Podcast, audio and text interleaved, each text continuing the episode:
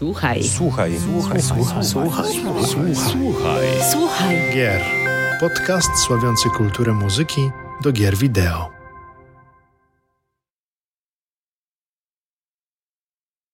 Dzień dobry, dobry wieczór. Z wirtualnego studia kłania się w pas Mariusz Borkowski oraz Paweł Dębowski. witamy drogich słuchaczy oraz drogie słuchaczki już w siódmym odcinku podcastu Słuchaj Gier, który sławi i przybliża kulturę muzyki oraz sound designu w grach wideo. W ostatnim odcinku podcastu Słuchaj Gier wspólnie z Pawłem poruszyliśmy temat wojny konsolowej pomiędzy Super Nintendo Entertainment System i Sega Mega Drive oraz jak kul- kilkuletnia bateria wpłynęła na muzykę do gier. Dlatego już teraz z tego miejsca zachęcamy Was do przesłuchania odcinka oraz zapraszamy do subskrybowania podcastu na Spotify, Apple Podcast, a także na YouTubie. Dzisiejsza rozmowa, tak sądzimy, będzie arcyciekawa, ponieważ w naszym studiu jest aż dwóch kompozytorów, Paweł Górniak oraz Patryk Scelina, z którymi porozmawiamy o wpływie muzyki filmowej na muzykę do gier wideo. Zanim jednak przejdziemy do głównego tematu, mm, proszę opowiedzcie nam oraz naszym słuchaczom, czego ostatnio słuchaliście. Patryk? Mm, Cześć, cześć wszystkim. Czego ostatnio słuchałem? To jest bardzo dobre pytanie, bo taka specyfika naszej pracy e, powoduje, że nie mamy za bardzo czasu, żeby słuchać muzyki e, w czasie pracy, tak jak najczęściej to się, to się dzieje. A zresztą możemy też chyba umówić się, że e, słuchanie muzyki na przykład w czasie jazdy samochodem to też nie do końca jest tak naprawdę słuchanie, bo to bardziej zagłuszanie e, dźwięku silnika czy otoczenia. E, Także ja ostatnio miałem okazję tak naprawdę usiąść i świadomie posłuchać muzyki m, dosłownie kilka razy i zacząłem sobie troszeczkę nadrabiać zaległości m, w słuchaniu muzyki polskiej. I tutaj nie, e, nie mówię o tym e, tylko jakby przy okazji naszego podcastu, tylko rzeczywiście się tak to złożyło, że słuchałem ostatnio muzyki e, z gry The Medium. E, bo byłem po prostu ciekawy, e, co nasz wspólny kolega e, Arek poczynił do, do tego projektu. Także przesłuchałem w ogóle ten album chyba dwa czy trzy razy. Miałem akurat trochę czasu i, i poświęciłem właśnie to na przesłuchanie tego albumu dosyć tak dogłębnie. No i też zacząłem sobie nadrabiać troszkę muzykę Abla Korzeniowskiego, który który mm, zrobił muzykę do jednego z takich filmów, które bardzo lubię i też w ogóle muzyka bardzo, bardzo mnie poruszyła z filmu e, mm, Nocturnal Animals e, i mm, nie znałem zbyt wielu innych jego dzieł, prawdę mówiąc i ostatnio zacząłem sobie słuchać muzyki jeszcze ze starszego filmu Wii. I tamta muzyka, powiem szczerze, jeszcze bardziej e, mi się podobała. Nie miałem, szczerze mówiąc, jeszcze okazji, żeby zobaczyć ten film w ogóle, e, żeby go obejrzeć, ale, ale słuchałem muzyki e, z tego filmu ostatnio też kilka razy. Starałem się przesłuchać ten album, żeby, żeby zapadł w pamięć. Także te dwa albumy głównie ostatnio e, można powiedzieć, że e, maltretowałem e, do tego stopnia, by, mm, e, no, by zapadły w pamięć. A jakbyś mógł w trzech słowach powiedzieć o samej muzyce, na przykład do The, Medium i do Abla Korzeniowskiego, jaki, jaki wywarły u ciebie wpł- wpływ, to znaczy jak ją, jak ją odbierasz, tą, tą, tą muzykę? Wiesz, jeżeli chodzi o The Medium, e, ja byłem bardzo ciekawy tego, co, em, co tam panowie zrobili, bo, e, bo wiem, że to nie tylko Arek, ale też Akira.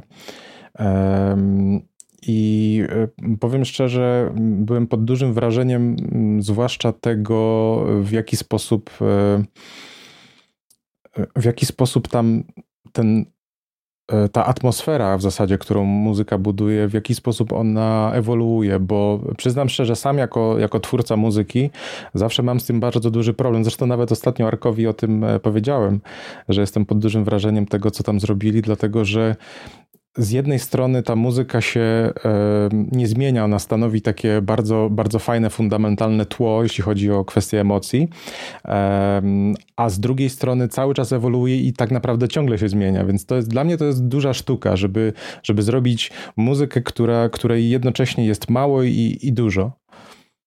Czy, czy raczej, która mm, w pewnym, w pewnym sensie jakby trzyma się stabilnie e, pewnego środka emocjonalnego, ale, ale tak naprawdę też cały czas brzmieniowo się mm, rozwija i ewoluuje. Nie jest to taka muzyka w takim tradycyjnym, wiesz, nie, nie jest to muzyka o takiej tradycyjnej strukturze, gdzie, e, gdzie mamy rozwój harmoniczny, tylko tam właśnie ten rozwój jest powiedzmy bardziej skoncentrowany na brzmieniu i na, na teksturze. E, coś, z czym sam e, przeważnie mam okay, problem. Super, dzięki. Pawle, witaj, witaj. A co u ciebie? Co tam, co tam, co, co tam ciekawego e, słuchałeś ostatnio? Mógłbyś się podzielić z naszymi słuchaczami? Ja bym chciał przede wszystkim mm, do, dołączyć się do wypowiedzi Patryka, bo raz, że Abel to jest, to jest w ogóle świetna muzyka od, od, od Wii, ale też polecam ci serdecznie Patryk Penny Dreadful. To jest, kurczę, to jest dobry soundtrack. Też to Też jest słuchałem, dobry słuchałem. soundtrack. I, i, I, pamiętam, jak zagrali go na żywo w Krakowie, no to ciarki po prostu były takie, że ja pierniczę, nie? I też pierwszy raz się w sumie, to, to, to jest w sumie ciekawe, bo pierwszy raz się setknąłem z Penny Dreadful w wykonaniu live przez orkiestrę właśnie na FMF-ie e, i kurczę, pamiętam, że zrobiło na mnie takie wrażenie, że nie było mowy, żebym nie wrócił zaraz i nie obejrzał całego serialu, jednym duszkiem dosłownie, ze względu na muzykę. Także kurczę, u mnie to był taki pierwszy raz chyba, że, że, że poszedłem na koncert muzyki filmowej, potem dopiero e, zdarzyło się tak, że, że zobaczyłem sam obraz, więc y, totalnie. A Abel teraz wydał e, najnowszy soundtrack z, z Kuriera i też, też zasłuchiwałem się, także dlatego mówię, że chciałem się dołączyć do twojej wypowiedzi, bo praktycznie wszystkie punkty, jakie poruszyłeś, e, sam chciałem, sam chciałem wymienić. I raz, że raz, że właśnie Abel, polska muzyka. Też oczywiście słuchałem Medium. E, więc jakoś to, jakoś to się pokrywa i to w sumie też ciekawe, że e, pracujemy w, w, tych samych branżach, słuchamy tej samej muzyki, kurczę, nie? E, także e, też trafiałem na te albumy. E, jeśli chodzi natomiast o moje słuchanie muzyki, to E, też znowuż, tak? To jest, to jest ta standardowa sprawa e, zajętości uszu. Ciężko pracować na co dzień e, z muzyką, z dźwiękiem i jeszcze dodatkowo słuchać tej muzyki, także poniekąd może jest jeden powód, dla, dla którego zazdroszczę ludziom pracy biurowej, gdzie mogą po prostu te uszy mieć wolne i cały dzień nawet słuchać, słuchać pięknej muzyki. E, u mnie zazwyczaj te słuchanie muzyki to jest e, jakaś pewna celebracja, bo e, ze względu na właśnie małą ilość czasu, jaką mam na to, to mm, tak jakby cały, cały plan wydarzeń wręcz buduję sobie wokół słuchania muzyki, czyli ta muzyka nie jest przy okazji do jakiejś czynności, tylko to jest jakiś główny punkt harmonogramu dnia i staram się to też no, czasami może łączyć z jakimś, z jakąś aktywnością fizyczną i tak dalej, ale na ogół jest to, jest to wydarzenie. Jest to faktycznie wydarzenie, więc bardzo to celebruję. Także szanuję i doceniam wszystkie takie momenty, gdzie mogę sobie spokojnie właśnie posłuchać jakiegoś albumu. Super, Paweł, dzięki wielkie. No, ba bardzo dużo ciekawych informacji tutaj przekazaliście. A Pawle, Pawle, co u ciebie? Jak tam, co ostatnio słuchałeś? Co wywarło e, na tobie takie duże wrażenie? To będzie strasznie mylące, bo mamy dwóch Pawłów tutaj w, teraz w programie i to będzie ciężkie, ale dołączam się dołączam się tutaj do chóru e, naszych gości, którzy mówią, że nie mają czasu specjalnie na słuchanie. Więc w tym tygodniu, znaczy w ogóle w całym tym tygodniu, odkąd e, ostatni raz się spotykaliśmy, no to cóż, zrobiłem malutki odwyk od Spotify, na którym cały czas porządkuję swoje albumy i playlisty, a zamiast tego w czasie pracy e, słucham sobie radia internetowego, czyli Radio Nowy Świat i Radio 357. W jednym mój ulubieniec Wojciech Mann, w drugim mój drugi ulubieniec, czyli e, Marek Niedźwiecki i to jeśli trafiam na ich audycję, to słucham przede wszystkim nich. E, zawsze mam wielkie zaufanie do ich e, gustów muzycznych i do tego, co wybierają do swoich audycji. Tylko mam jedną prośbę do Radia 357, gdybyście mogli na swojej stronie internetowej zamieścić playlistę tego, co graliście na, na antenie, bo nie mam po prostu czasu ich zapisywać na kartce e, ołówkiem, co graliście, a chciałbym tę e, muzykę, którą gracie, mm, posłuchać sobie w wolnej chwili, tak, żeby to nie było już jako medium, medium towarzyszące. A jeśli chodzi o gry, e, no powiem Ci to tak, e, staram się wyleczyć e, kaca po prezentacji Square Enix. Mariusz, doskonale wiesz o czym mówię. Nie, nie, nie, nie kontynuujmy, nie zaczynajmy w ogóle nie zaczynajmy. tej rozmowy. Ja zobaczyłem, co się działo przy okazji mm, celebracji okrągłej rocznicy Tomb Raidera. Co się tam stało? Mój Boże. Więc powiedziałem sobie nie, ja do tego czasu nie wrócę i myślę, że cof, cofnę się do przodu. Pójdę do przodu i e, powiem o chyba najmocniejszym elemencie tej prezentacji, czyli Life is Strange, czyli kolejna odsłona e, bardzo znanej ostatnio serii. E, serii, w której ja się zakochałem właśnie dzięki muzyce. E, soundtrack do pierwszej części oczywiście składał się głównie z muzyki licencjonowanej, ale to był naprawdę fajny indie rock, który naprawdę polecam. Before the Storm to już jest no cóż, kompozycja przede wszystkim zespołu Dotter i przyznam szczerze, ja wiem, że ten zespół jest bardzo znany w niektórych kręgach, ale ja o tym zespole dowiedziałem się dopiero dzięki tej, e, dzięki Before the Storm, więc jestem im naprawdę wdzięczny. I posłuchałem trochę muzyki, która leciała w trakcie teasera, to jest jeśli dobrze mm, kojarzę, to jest When You Call e, Cyrus Reynolds. E, przepiękna ścieżka dźwiękowa i myślę, że przy tej odsłonie pójdą trochę w stronę jedynki, czyli będzie połowa, połowa soundtracku będą e, zajmowały utwory licencjonowane, a połowę myślę, że zajmie jeden zespół niezależny. I tutaj stawiam na mm, Nowo Amor, e, Nowo, a, Nowo Armor, przepraszam, którego muzykę również można było posłuchać w trakcie teasera, ale to jest taki mój strzał. Ja się cieszę bardzo, e, że powstaje kolejny Life is Strange i będę mógł posłuchać e, kolejnego, myślę, fantastycznego soundtracku i do którego będę prawdopodobnie musiał napisać recenzję.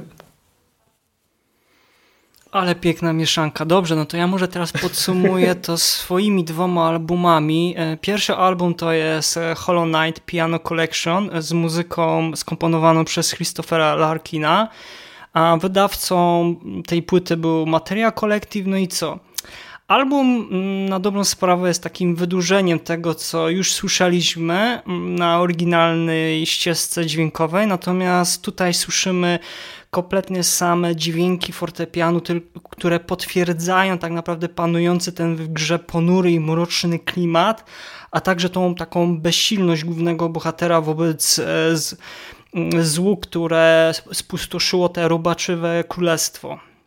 No i aranżacje utworów godnie reprezentują e, źródło, wręcz słychać to, że zostały oryginalnie napisane na ten instrument i tutaj z tego miejsca bardzo serdecznie polecam. E, spokojna muzyka, którą można sobie wieczorem e, puścić w tle. Natomiast tutaj będzie różnica w związku z poprzednimi naszymi odcinka, odcinkami podcastów, gdzie najczęściej wymieniałem jakieś albumy związane z, z grami wideo, ale z racji tego, że dzisiaj rozmawiamy też o muzyce filmowej, to ostatnio słysza, słuchałem muzykę do filmu Come True, czyli Niech się stanie. No, muzyka została napisana, to jest jeden z moich takich ulubionych zespołów, a mianowicie jest to muzyka napisana przez dwójkę kanadyjskich muzyków z Electric Youth. E, ich wcześniejsze muzyczne jakby takie dokonania moglibyśmy kojarzyć głównie z piosenki Oriole Hero, którą mogliśmy też usłyszeć w filmie Drive z rolą główną Ryana Goslinga 뭔가 no i co, jeżeli chodzi o sam soundtrack do filmu, niech się stanie, no to niczym szczególnym nie wyróżnia się, jeżeli chodzi o poprzednie prace duetu muzyków. W dalszym ciągu usłyszymy ten synth-pop przeplatany hybrydowymi e, wokalizami piosenkarki z The Electric Youth i sam film opowiada historię e, młodej dziewczyny, która zmagająca się z tą taką bezsennością zapisuje się na eksperymentalne badania snu, co finalnie staje się takim niekończącym e, koszmarem dla głównej bohaterki. Jest to film produkcji kanadyjskiej, sami artyści też są Kanadyjczykami. Tak więc z mojej strony to są moje takie powiedzmy tutaj taka polecajka i też polecajka od naszych gości od, e, i od Pablo, bo jest Paweł, Paweł Górniak i Pablo. Może tak będzie chyba najprościej nam dzisiaj e, rozmawiać, żebyśmy się nie, nie pomylili. Panowie, e, zanim jakby jeszcze zanim przejdziemy do tego głównego tematu, czyli do tego głównego dania dzisiejszego naszego spotkania, ja bym chciał, żeby też nasi słuchacze i słuchaczki, słuchaczki i też nasi widzowie was też trochę bliżej poznali. Dosłownie, jakbyście mogli w kilku słowach opowiedzieć, czym się obecnie teraz e, zajmujecie. Nie chodzi mi o jakiś konkretny projekt, ale ogólnie jako wasza praca codzienna. I bym tutaj zaczął może od pa, e, pa, Pawła może Górniaka. Tak Pawle. Może tak w skrócie, kim jesteście? Czym tak, się zajmujecie? Tak. Co się, co się kry, kry, kryje za tym, e, za tym nazwiskiem, imieniem Paweł Górniak? Pawle, Widziałem tę reakcję i wiem, że chyba to nie będzie dla niego łatwe. Nie, nie, świetne, świetne pytanie, co się kryje za imieniem i nazwiskiem e, Paweł Górniak. To, to musiałem się kurczę zastanowić prawdopodobnie do końca naszego podcastu.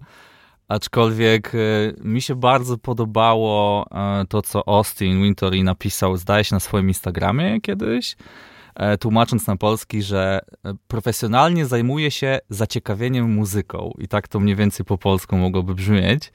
I kurczę, słuchajcie, to jest to. I na przykład y, dzisiaj jestem w trakcie y, pisania muzyki do y, kolejnego filmu, to jeszcze nic, nic oczywiście nie mogę powiedzieć, ale, ale przeskoczyłem, przeskoczyłem z sesji nagraniowej, którą robiliśmy w S1 Polskiego Radia, gdzie nagrywaliśmy pełny skład symfoniczny orkiestry. Była duża orkiestracja, były epickie motywy, a dzisiaj właśnie już jestem na, na totalnej ziemi, nagrywam jakieś przeszkadzajki.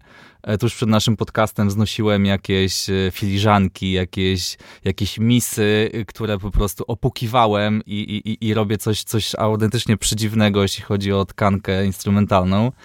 I to jest, e, i to jest chyba moja praca na co dzień, czyli to poszukiwanie może i, i, i też na razie ciężko mi się zaszufladkować, co ja robię, a, a, aczkolwiek na pewno to wszystko ma związek z muzyką. Super, Patryk. Coś, co, co, co za twoim nazwiskiem stoi? Scelina, Patryk Scelina. Jakbyś mógł zdradzić e, e, naszym słuchaczom i słuchaczkom. Mnie się bardzo podoba to, co Paweł powiedział e, i chciałbym się też trochę podpisać pod e, tym stukaniem filiżanki w różne miski, bo dokładnie to samo robiłem wczoraj. E, też stukałem w miski i można powiedzieć delikatnie pieściłem smyczkiem. Natomiast, na żonę, żeby nie była zazdrosna. Dokładnie, dokładnie. Będę się starał mówić ciszej. E, w każdym razie mm, to zaciekawienie muzyką, o którym powiedział Paweł, w zasadzie też, te, też, też mnie dotyczy. Natomiast to, co mnie chyba fascynuje e, Oprócz e, samego tworzenia muzyki, to też tworzenie brzmień. I to jest coś, co, e, co lubię robić czasami trochę jako, e, jako takie hobby. Mi się bardzo podobało to, co kiedyś powiedział, e, to, co kiedyś powiedział Aleksandr Despla w jednym z wywiadów, jak się go zapytano o to, jakie ma hobby, to powiedział, że lubi, jako hobby lubi czasami dyrygować, bo generalnie nie ma czasu na jakieś inne hobby, tak jak niektórzy mają, nie wiem, łowienie ryb, czy tam granie w golfa i tak dalej. Więc na przykład moim, moim hobby jest tworzenie brzmień, czyli nagrywanie samplowanie instrumentów albo samplowanie różnych dziwnych przedmiotów, takich właśnie jak na przykład miski kuchenne i filiżanki, czy, e, czy na przykład wiatrak, e, który, który też bardzo lubię samplować i później przetwarzać ten dźwięk. E, także to jest, myślę, takie moje ostatnio przynajmniej zajęcie główne. Tworzenie muzyki i też tworzenie różnych brzmień, które później w sposób muzyczny można, można wykorzystać. Ja się wtrącę, bo nie, nie, nie wiedziałem o hobby Aleksandra Despla i, i że, że, że, że tak powiedział. To jest kurczę też fascynujące i e, słuchajcie, mnie te hobby też dotknęło ostatnio. E, miałem swój, swój mały epizod z dyrygenturą i powiem szczerze, że to się chyba też wpisze w kanon moich, moich zainteresowań, bo e, nic, nic mnie tak ostatnio nie, nie rozwinęło i nie, i nie dało takiej rozrywki, jak właśnie prywatna nauka e, dyrygentury i potem możliwość sprawdzenia się w boju, więc kurczę, muszę, musisz mi chyba, Patryk, ten wywiad wysłać, gdzie, gdzie on o tym mówił, to jest ciekawe. Wydaje mi się, że to był któryś z e, Roundtable, e, Oscarowe Roundtable, to było takie... The Hollywood, tak. Tak, wydaje mi się, że tak. One są dosyć tak, długie, to są takie starsze to, tak. nagrania jeszcze sprzed paru lat, bo teraz już chyba nowych nie robią. Mm, e, to trwało chyba dwie godziny, także trzeba tam chwilę posłuchać, żeby do tego dotrzeć momentu. Z przyjemnością. Ja po, ja przed naszym spotkaniem sobie odświeżyłem te filmy, tak więc faktycznie Patryk e, w 100% potwierdzam, faktycznie coś takiego powiedział. Panowie, ja mam jeszcze takie, jeszcze takie, mam takie pytanie, czy uważacie, że artyści i kompozyt, kompozytorzy są takimi, nazwijmy to, odbiornikami, antena, antenami, które zbierają całe e, dźwięki z wszechświata i po prostu przekazują później to w formie mu muzyki pisanej. Czy, czy moglibyście się z tym w jakiś sposób utożsamić jednak? Czy nie? nie? Och, totalnie. Kurczę, ja, ja nie wiem, powiedziałem to w życiu na głos chyba ze 100-200 razy, że, że faktycznie czuję się tą anteną eteryczną i, i, to, tak, i to tak jest. I ma, mam na to dość, dość fajny dowód, wydaje mi się. I to jest wena, której, e, którą można niby kontrolować, ale myślę, że nawet najlepsi artyści na świecie e, powiedzą o tym, że ta wena po prostu się pojawia i znika. Więc e, jakby to można było inaczej podsumować, niż jako coś, co po prostu samo do nas przypływa i to mnie też niesamowicie pociąga i fascynuje, że zajmujemy się w sumie tutaj zawodem, E, który jest tak mało określony, tak jakby. Skąd się bierze inspiracja, co to jest wena, co stanowi, nie wiem, o tym, że utwór jest dobry albo zły i, i to jest właśnie chyba coś takiego, co odbieramy, jak ta przysłowiowa antena i może za x lat dopiero ktoś, ktoś to zbada faktycznie, że, że, że jest jakaś energia kreatywna, która krąży we wszechświecie i my ją po prostu wyłapujemy. Ciężko mi powiedzieć, ale kurczę, mi to jest, mi jest blisko. No to jest ciekawe w ogóle. To, to, jest, to jest bardzo ciekawe, co mówisz, zwłaszcza, że mm, ten, ten sposób pracy i ten ta, ta energia, która przeistacza się w wenę, została w jakikolwiek to jest aż dziwne, że została w jakikolwiek sposób e, skomercjalizowana. Że można, wiesz, w Excelu zaplanować wenę, bo generalnie do tego się czasami to sprowadza. Prawda? No to jest, to jest niesamowicie fascynujący temat i, nawet jakby się zastanowić e, w ogóle, e, kurczę, strasznie głęboko się zrobiło, ale gdyby się zastanowić w ogóle e, po co e, ludziom jest tak naprawdę muzyka, przecież ani, ani nie dbamy o jakieś zdrowie, ani nie dbamy o jakieś podstawowe potrzeby. Oczywiście jest to rozrywka, ale tak naprawdę, kurczę, jest mnóstwo tej rozrywki, a jednak ludzie jakoś tak sobie upatrzyli tą muzykę, że jest nieodłącznym elementem absolutnie wszystkiego i produktów, i życia, i pracy, więc y, no, chyba, chyba dlatego się tym zajmuję w sumie może. To na pewno będzie temat do naszego kolejnego kiedyś, kiedyś podcastu. Po co nam w ogóle muzyka? Tak, zdecydowanie. Słuchajcie, ja się bardzo cieszę, że my takie e, filozoficzne tutaj e, rozmowy przeprowadzamy, tylko, tylko i wyłącznie takie rozmowy w podcaście Słuchaj Gier. Dobrze, żebyśmy też za bardzo nie wchodzili w jakieś tam powiedzmy dygresje, a niestety czas nas, czas nas goni, a tak bardzo się fajnie z wami rozmawia, tak więc musimy na, na, następnym razem was też znowu zaprosić. Nie wiemy kiedy to będzie, ale mamy nadzieję, że znowu przyjmiecie nasze e, tutaj e, udział w tym, w tym podcaście. I jeszcze tak przed przejściem do tego głównego tematu rozmowy, chciałbym z wami zrobić taki krótki wstęp też jakby do muzyki filmowej, bo tak sądzę, że mm, zanim jakby poruszymy ten główny temat, trzeba byłoby w kilku słowach o samej muzyce film, filmowej, tej tak zwanej trochę takiej kwintesencji i tego, takich początków te, tej muzyki filmowej. I tutaj bym chciał, żebyście mnie w razie czego poprawiali, bo ja, ja osobiście uważam się za pasjonata, ale nie uważam się za osobę, która ma jakąś ogromną wiedzę na temat tej muzyki e, filmowej. Niedawno zacząłem czytać o zapomniałem się teraz ten, jak się nazywa ten autor, ale książkę o, o muzyce do niemych filmów, tak? I to później jak to się rozwijało w kwestii samej muzyki filmowej. No i właśnie muzyka filmowa tak naprawdę zrodziła się z muzyki do niemych filmów, Później była nas, następnie inspirowana taką muzyką klasyczną, bo tam przez długie, długie lata tak naprawdę nie było takiego zawodu jak kompozy kompozytor. Dopiero później to zaczęło się też wy, wypracowywać, wydaje mi się, za czasów, kiedy kiedy filmy na przykład pokroju Hitchcocka i Herman e, robił muzykę do, do filmu właśnie Hitchcocka, to gdzieś tam się po, po części zaczął, zaczął się klarować taki jakby zawód jak kompozytor e, filmowy.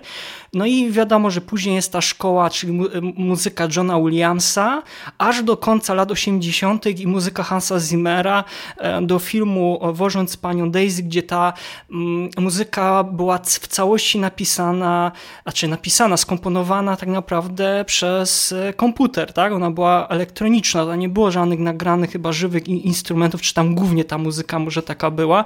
No i, i czy faktycznie zgadzacie się z tym, że to wszystko się zaczęło tej muzyki e, filmowej i gdzieś w pewnym momencie gdzieś to się tak wytworzył taki nazwijmy zawód, gdzie nagle byli potrzebni kompozytorzy, którzy mieli pisać muzykę e, do, do filmu, bo sam, sam, jakby sama branża filmowa w Hollywood się wtedy z, e, zmieniła. Patryk, jak ty to byś, jak byś to może... Wiesz co, y, ja też y, absolutnie nie, nie uważam się za, za eksperta, raczej jeżeli chodzi o muzykę filmową, to mm, głównie ją y, zawsze, można powiedzieć, konsumowałem jako słuchacz i odbiorca też filmów.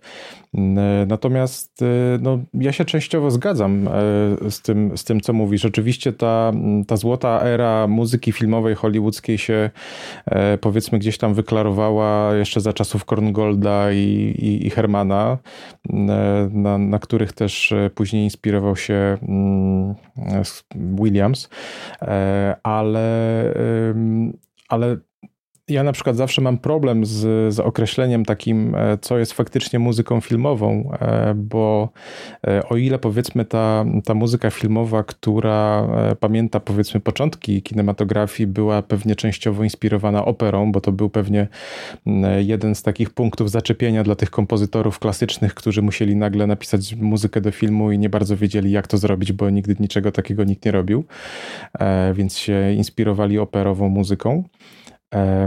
No tak później ona zaczęła się mocno przeistaczać, no i przecież e, mieliśmy jeszcze tę erę muzyki elektronicznej jeszcze za czasów Wangelisa, więc to nie jest, e, to nie jest do końca tak, że dopiero teraz zaczęła się ta muzyka, powiedzmy, hybrydyzować, jeśli można tak powiedzieć, e, ale to już e, te lata 70., 80. dały nam sporo takiej muzyki elektronicznej, więc ona już nie do końca dla mnie da się zaszufladkować jako muzyka filmowa. E, czy też nie da się jakby, mm, wydaje mi się tak e, powiedzieć bardzo precyzyjnie, że to jest, że to brzmi jak muzyka filmowa, bo jest już w tym momencie tak dużo tych rozgałęzień. Zresztą ostatnie nawet e, przykłady to pokazują, choćby jak no taki powrót można powiedzieć trochę do tej, do tych wangelisowskich korzeni w Stranger Things przykładowo, prawda, gdzie tam Dixon i Stein używali praktycznie tylko muzyki elektronicznej, syntezatorów. John Car Car Carpenter. Tak, jeszcze, dokładnie. E, tak. No dobrze, dobrze. E, chciałbyś jeszcze, Patryk, coś tutaj... E, nie, wiesz, to, to ja myślę, że to też pewnie no, jakoś wyjdzie z naszej rozmowy dalej, natomiast moim zdaniem ta, ta, ta muzyka cały czas się zmienia i rozwija i, mm, e, i no, to, to chyba wszystko. To chyba wszystko na ten moment.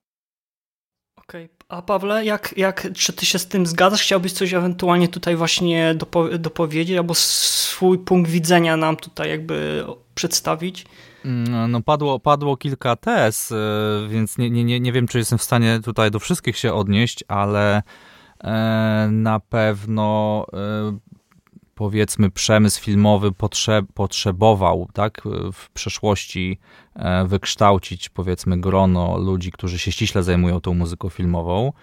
E, I ja ze swojego doświadczenia na razie mogę powiedzieć tyle, że faktycznie czuję po sobie, że film wymaga zupełnie, zupełnie, zupełnie innych mięśni, takich muzyczno-umysłowych, niż wymagają gry. I, I może to też w sumie dobrze, że e, powiedzmy na zachodzie, tak, w Los Angeles bardziej e, jest, taki, jest taka tendencja, że kompozytorzy bardziej się skupiają czy to na muzyce filmowej, czy bardziej na muzyce growej, a nawet jak już mówimy o muzyce filmowej, to też skupiają się na konkretnych gatunkach tej e, muzyki filmowej, czy też filmów.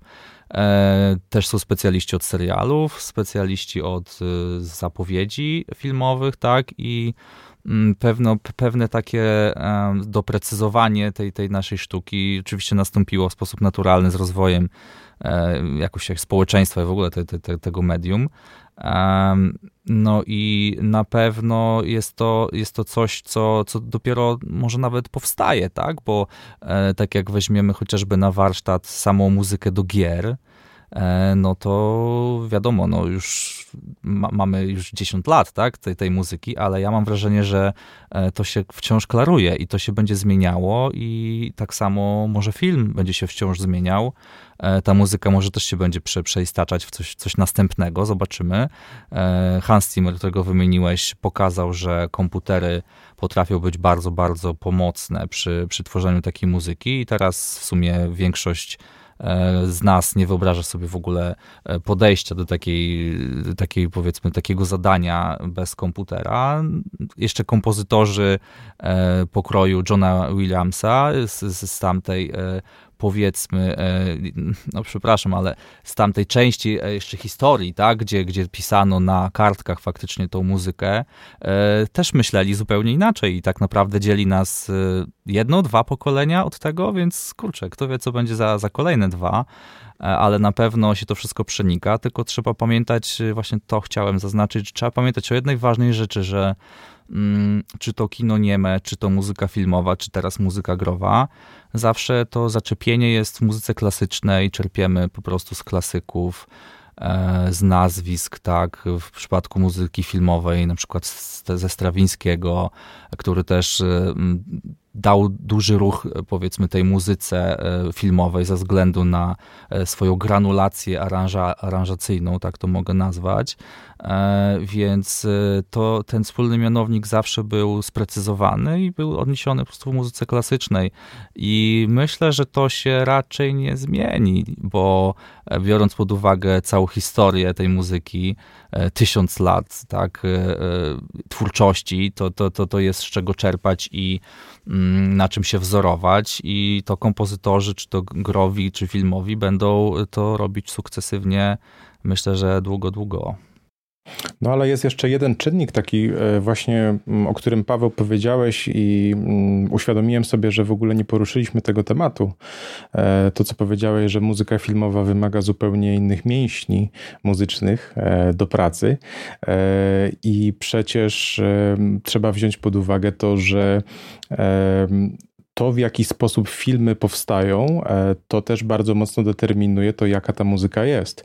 No bo kiedy one powstawały na taśmie, e, tam ta muzyka musiała być napisana do gotowego filmu. Dzisiaj przecież bardzo często się zdarza tak, zwłaszcza w Hollywood, bo nie do końca może u nas jeszcze, ale, ale w Hollywood przecież w tym momencie bardzo często się zdarza, że kompozytorzy piszą muzykę do filmu, którego jeszcze nie ma, który dopiero powstaje, albo przerabiają 20 razy e, jedną scenę, która jest cały czas przemontowywana więc to też bardzo mocno wpływa na ten proces kompozycji i aranżacji muzyki, bo ona musi cały czas się zmieniać, co mnie zawsze nasuwa takie skojarzenie, że ten nasz dzisiejszy temat, e, o którym mamy rozmawiać, czy muzyka w grach jest jak muzyka filmowa.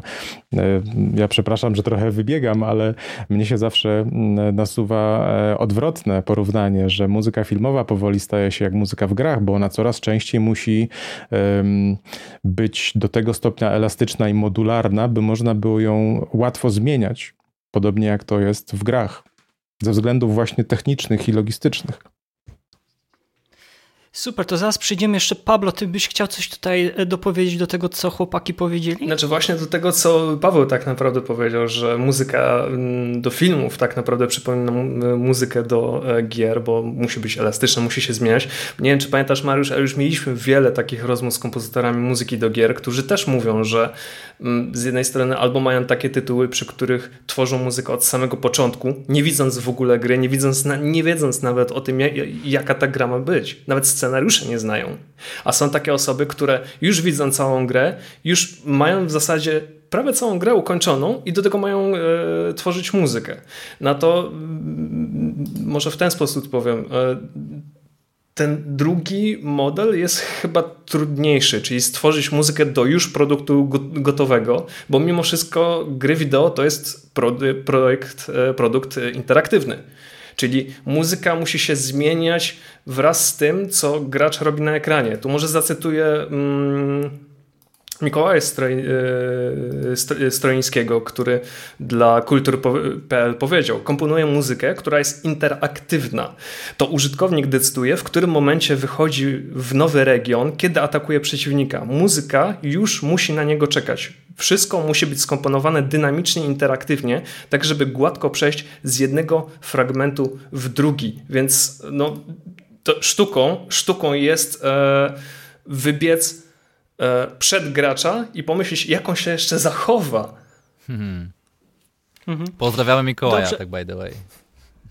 Pozdrawiamy. Mikołaja jak najbardziej. Przy czym może, może jeszcze, może jeszcze tak, tak? jedną taką króciutką e, mhm. rzecz a propos e, wieku, a propos lat. Tu jedna, mm, nie wiem, może dygresja, nazwijcie tak chcecie, ale muzyka filmowa rzeczywiście rozwijała się od kilkudziesięciu lat, może już setki, trudno mi powiedzieć. Czyli zaczęło się od e, niemych filmów, później była ta, było to przerzucanie muzyki klasycznej do niemych filmów, później było tworzenie czegoś autorskiego i tak dalej, i tak dalej. No, w przypadku muzyki do gier, e, no cóż, pierwszy, pierwsza melodia, pierwsza muzyka w grze pojawiła się w 1980 roku i to było Rally X od Namco. Natomiast muzyka filmowa, to co, co powiedział i Patryk i Paweł, ona się cały czas rozwijała. Najpierw mieliśmy klasyczne jakieś melodyjki proste, później mieliśmy nowe instrumenty, później mieliśmy kolejne instrumenty, później mieliśmy całą orkiestrację. No i na końcu mamy to, co teraz widzimy, czyli głównie komputery, maszyny i tworzenie przez syntezatory. Dokładnie. No, I, tam, i ta muzyka w grach cały czas się zmienia e, w oparciu też o możliwości technologiczne, prawda? Dokładnie, dokładnie tak samo jak w filmach. Tak samo. Dokładnie tak samo. Przy czym e, nie wiem, czy istnieje taki film, gdzie muzyka do, e, muzyka do filmu powstała na Game Boy, na Game Boy Colorze na przykład. Chyba jeszcze nie. Ja sądzę, że był też taki o, o, czas, kiedy muzyka filmowa głównie była kojarzona, że to jest jakby muzyka klasyczna, ale później powstał taki zbiór, w którym jest jest kilkanaście, jak nie kilkadziesiąt, setki różnych gatunków, tak, że to już nie jest e, muzyka klasyczna, bo czasami to jest muzyka z elementami rocka, z elementami popu i tutaj mógłbym wymieniać, wymieniać nieskończoność i, i też jakby od kilkunastu lat e, to samo dotyczy muzyki growej. Ale słuchajcie, bo zanim, dosłownie już prawie jesteśmy za, za rogiem, żeby poruszyć już ten temat, ale zanim do tego dojdziemy, bo uznałem, że to warto koniecznie o tym powiedzieć, bo sądzę, że to też tyczy się samego później procesu komponowania muzyki do, do growej, bo to też dotknęło e, ten e, rynek muzyczny gier wideo. A o co dokładnie mi chodzi? E, pięć lat temu internet obiegł film, na pewno wszyscy z nas tutaj go obejrzeliśmy, The Marvel Symphonic Universe który podzielił ludzi trochę na dwa obozy, czyli jego treść pokazała, jak w obecnych czasach muzyka filmowa jest wręcz niezauważalna w filmach. Czyli kolejne produkcje Marvela tylko to potwierdzały. przypominam, że to było 5 lat temu, bo pamiętajmy, że odkąd też Mike Gacino zaczął pisać muzykę innymi do Spidermana czy do Doktora e, Who, to tam kompletnie Strange. inna była muzyka, nawet po, o, przepraszam, Doctor Strange, dzięki. A na po napisach jest przepiękny temat e, główny, e, a gdzie w samym filmie muzyka jest schowana. Ale to był przykład tego, że w końcu gdzieś tam mm, muzyka w filmach Marvela chyba sprzed dwóch, trzech lat, no są jakieś już rozpoznawalne tematy. Natomiast jak ten dokument powstał, no to poruszono ten temat, że nie da się jakby rozpoznać tej, tej muzyki, tak, bo zadano e, e, osobom z ulicy, żeby zaśpiewali, zanucili jakiś temat e, z muzyki filmowej najczęściej to była oczywiście muzyka Johna Williamsa, bo ona jest najbardziej rozpoznawalna ze względu na tą melody, melodyczność. Natomiast jeżeli spytano o jakieś tematy związane z filmami z Marvela, to niestety nie ma. No i z czego to wynika? A mianowicie poruszono też kwestię, że, że głównym winowajcą jest to, że y, wyznacza się e, temp music, temp track, czyli czym jest to, tak? Ja tylko w skrócie tylko powiem, a ja bym prosił, żeby, nie wiem, albo Patryk, albo Paweł może więcej na ten temat e, powiedzieli, ale takim najlepszym mm, chyba przykładem jest to, że to jest takie tak zwane emitowanie innego utworu i jeżeli dobrze pamiętam, taką największą aferą e, była, powstała ta afera przy utworze mm, do 300, do filmu 300 był utwór Returns a King, który skopiował muzykę z filmu e, Titus, to był Titus, utwór był Victorious Titus i był to e, jedyny raz, kiedy tak naprawdę wytwórnia też fonograficzna Warner Bros. przeprosiła publicznie e, za, za plagiat. I uniwersum Mars, e, Marvela obecnie jest taką najbardziej popularną teraz e, marką na świecie, no bo kto z nas nie oglądał może filmu z Marvela, niezależnie, niekoniecznie może wszystkie, ale tam może znalazło się, że z dwa, trzy filmy obejrzeliśmy. No i w związku czym, dlaczego tak mało nam się kojarzy wtedy ta muzyka z jego filmów, bo brak jasnego przekazu emocjonalnego poprzez muzykę, granie muzyką potrafi być tam przewidywalne, to co widzimy, to co dostajemy. I muzyka jakby nie walczy walczy też o uwagę widza bądź e, słuchacza. No i teraz moje e, pytanie... Ale to jest, wiesz, wypisz, wymaluj z tym, co mamy, jeśli chodzi o muzykę grową. Ile razy mieliśmy, ile razy mieliśmy przy wyborze albumu roku problemy z wyborem muzyki, która w nas e, emocjonalnie uderzyła bo mieliśmy tytuły AAA, które były do, sobie, do siebie po prostu podobne i trudno było nam wybrać ten jeden, jedyny, który był naprawdę no, nadzwyczajny. Ja bym tu tak chciał oddać głos e, e, Pawłowi. Paweł, e, jak ty byś to skomentował? A, a, kurczę, to jest taki temat, który mnie świdruje dość często odnośnie, odnośnie tego, czy dany, dany temat da się zanucić. Wiecie co? I na, nad samym tym bym się chętnie porozwadzał, bo ja się kompletnie nie zgadzam z tym, bo... może mam inne, e, nie wiem, troszkę inny może smak, zmysł, czegoś innego szukam w muzyce, ale e, jest naprawdę mnóstwo świetnych utworów, których ja nie dam rady zanucić, nawet z tego też względu, że znaczy po prostu znam je bardzo dobrze i nie potrafię zanucić ich i myślę, że Kurczę, ja się bardzo po prostu z, z tym nie, nie, zgadzam, że, że musi być muzyka Boże, może gotowa do nucenia. Przerwy ci, może skupmy się na, na temp tracku. Czy w twojej karierze zdarzyło się tak, że wiesz, przy, napisał do ciebie reżyser, spotkaliście i on nagle ci pokazuje, słuchaj, Paweł, ja bym chciał, żeby muzyka do, mo, do moje, e, mojego przyszłego filmu bądź serialu więcej brzmiała mniej więcej tak jak ty. Jak, ta, ta, jak ten przykład, tak? No jasne, I to jest w naszej się... branży to jest codzienność absolutna. No i no właśnie, codzienność, to znaczy rzadko się zdarza tak i tutaj pamiętam, że jak był już poruszony ten round table, o którym mówił Patryk Scelina, że mm, chyba Despla powiedział, że jedynym reżyserem, który nie, da, nie zasugerował, nie dał żadnych referencji, żadnych temtraków, to był Roman Polański. Powiedział, słuchaj, masz napisać muzykę jak czujesz, jak widzisz obraz, jak czujesz. Po prostu nie podsuwał żadnych przykładów. I właśnie o to chodzi, czy to nie jest też taka zmora e, naszych, naszych czasów teraz i to też powoli dotyka muzykę, muzykę grową.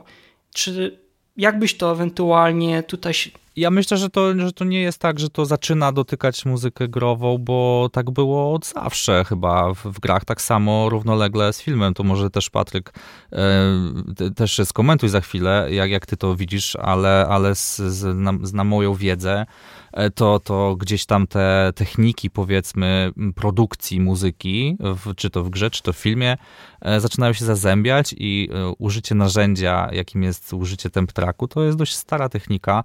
Oczywiście tutaj no nie, nie, nie jeden raz padało pod dyskusję w gronie kompozytorskim, co w ogóle myśleć o tych temp trackach. Część kocha, część nienawidzi. E, ale to trzeba po prostu pogodzić się z tym, że to jest e, jakiś e, środek komunikacji po prostu, tak? I na ogół też to nie jest tak, że reżyserzy, twórcy gier chcą, żebyśmy kopiowali jakieś utwory, czy cokolwiek, czy po prostu nie, nie, nie dają nam żadne, żadnej wolnej ręki, tylko na ogół to jest jakaś taka pierwsza linia komunikacji, co oni mają w głowie, co, co im najbliżej serca tutaj pasuje do tego projektu, więc ja bym tego też tak nie demonizował. Oczywiście e, tutaj można to, tą dyskusję rozszerzyć na, na, na wątek taki, e, czy faktycznie e, polscy twórcy gier, polscy twórcy filmów są na tyle świadomi też, żeby, żeby tak jakby dać artyście, kompozytorowi wolną rękę i też wiedzieć, czego ta muzyka ma dotyczyć, co, co ta muzyka ma dać w tym projekcie, bo, bo to też nie jest takie łatwe i mówię od strony właśnie bardziej reżyserii, tak? I e, myślę, że taka świadomość, e, czym w ogóle jest narzędzie, e, muzy czym muzyka jest jako narzędzie w, w, grze, w filmie, to, to to się też jeszcze będzie e, m, zmieniało na przestrzeni, mam nadzieję, najbliższych lat i edukacja tutaj też jest jakaś wymagana e, bo ta muzyka często, tak jak nawet ty zauważyłeś, Mariusz, jest podawana bardzo szczątkowo i to też czasami może wynikać po prostu z tego, że E, że po prostu jej użycie jest nieodpowiednie, nieadekwatne, więc e, to jest du zupełnie dużo, dużo szerszy wątek niż prawdopodobnie mamy na to czas, ale, ale ja na pewno nie demonizowałbym temp tracków e, i, i traktował to jako sposób komunikacji z reżyserem. Też trzeba zrozumieć reżysera, że to jest osoba, która nie musi się znać tak jakby od strony technicznej na muzyce, nie musi być kompozytorem i w jakiś sposób też musi się z nami komunikować. Ale też on ma swoją własną wizję i dobrze by było, żeby ją kompozytor też realizował. E, tak, ja też mówię, że, że tak jakby dowódca musi być jeden na statku, więc e, e taka sytuacja, gdzie kompozytor tworzy sobie zupełnie oderwany jakiś kawałek muzyki, który według niego ma wpasować się w film, no to też jest abstrakcyjne i, i ten dowódca faktycznie musi e, sterować całym projektem i, i to on musi wiedzieć, czego, czego tam trzeba. Także ja, ja na to patrzę w ten sposób i oczywiście jest to pewna zmora, tak, jeśli ten, ten track się za bardzo przyklei do danego projektu i jak się z tego wymiksować, żeby do, dokładnie tą emocję gdzieś tam przekazać e, w takich samych środkach, e, ale to też jest chyba rozmowa zupełnie na inny, inny dzień, inny temat. E, także tak to wygląda z, z mojej perspektywy od strony, od strony kuchni tworzenia muzyki. Okej, okay, super. Patryk, jak to z, twoje, z Twojego punktu widzenia wygląda? E, tak, w ogóle bardzo mi się, mm, bardzo mi się tutaj podoba to, e, to, o czym powiedział Paweł e, odnośnie tego sposobu komunikacji, bo faktycznie jest to narzędzie do rozmowy z twórcami, niezależnie czy tutaj mamy do czynienia z reżyserem, czy, czy, czy, czy powiedzmy z art dyrektorem w studiu deweloperskim. E, I nawet sam ostatnio miałem, miałem taką sytuację z reżyserem e, filmu. E, robię teraz muzykę do takiego filmu małego. Mm, E, festiwalowego, więc jest to produkcja taka bardzo, powiedziałbym, praktycznie niekomercyjna. Natomiast e, ten film został zmontowany właśnie z muzyką tymczasową i ja też jakby będąc e, w takim dobrym kontakcie z, z reżyserem powiedziałem mu, słuchaj, ale czy ty na pewno jesteś pewny, czy, no, na pewno jesteś pewny, czy ty na pewno chcesz, żeby muzyka w filmie była dokładnie taka, jak tutaj w tej scenie, której użyłeś, bo weź pod uwagę to, że słuchałeś tego montując, czy nawet gorzej, montowałeś film do tej muzyki właśnie e, i wszystkie cięcia są wymuszone tą muzyką, którą tutaj wstawiłeś e, i poza tym przyzwyczaiłeś się do niej, bo słuchałeś tego już pewnie 50 razy. Y, I powiedziałem mu, spróbuj może e, wyłączyć tę muzykę i obejrzeć ten film kilka razy, jeszcze dopracowując pewne detale, w ogóle bez muzyki, po prostu, żeby ją na moment zapomnieć. E, I on mi podziękował za to, bo e, jakby zupełnie w ogóle nie wziął pod uwagę tego, że, że jego własna psychika może go oszukać. Więc to jest jedna rzecz. Natomiast co do tej komunikacji, o której wspomniał Paweł, to tutaj też ten wątek chciał pociągnąć od strony produkcji gier, bo faktycznie w grach wykorzystywana jest e, muzyka tymczasowa, tylko że e, w grach najczęściej mówimy, że to są referencje. E, tak samo jak graficy wykorzystują referencje, czyli jakieś różne obrazki, na przykład znalezione w internecie z innych projektów jako powiedzmy inspiracje, tak samo deweloperzy zbierają referencje muzyczne i potem przesyłają na przykład do mnie listę 50 utworów, które im się podobają i które ich zdaniem będą pasowały do gry.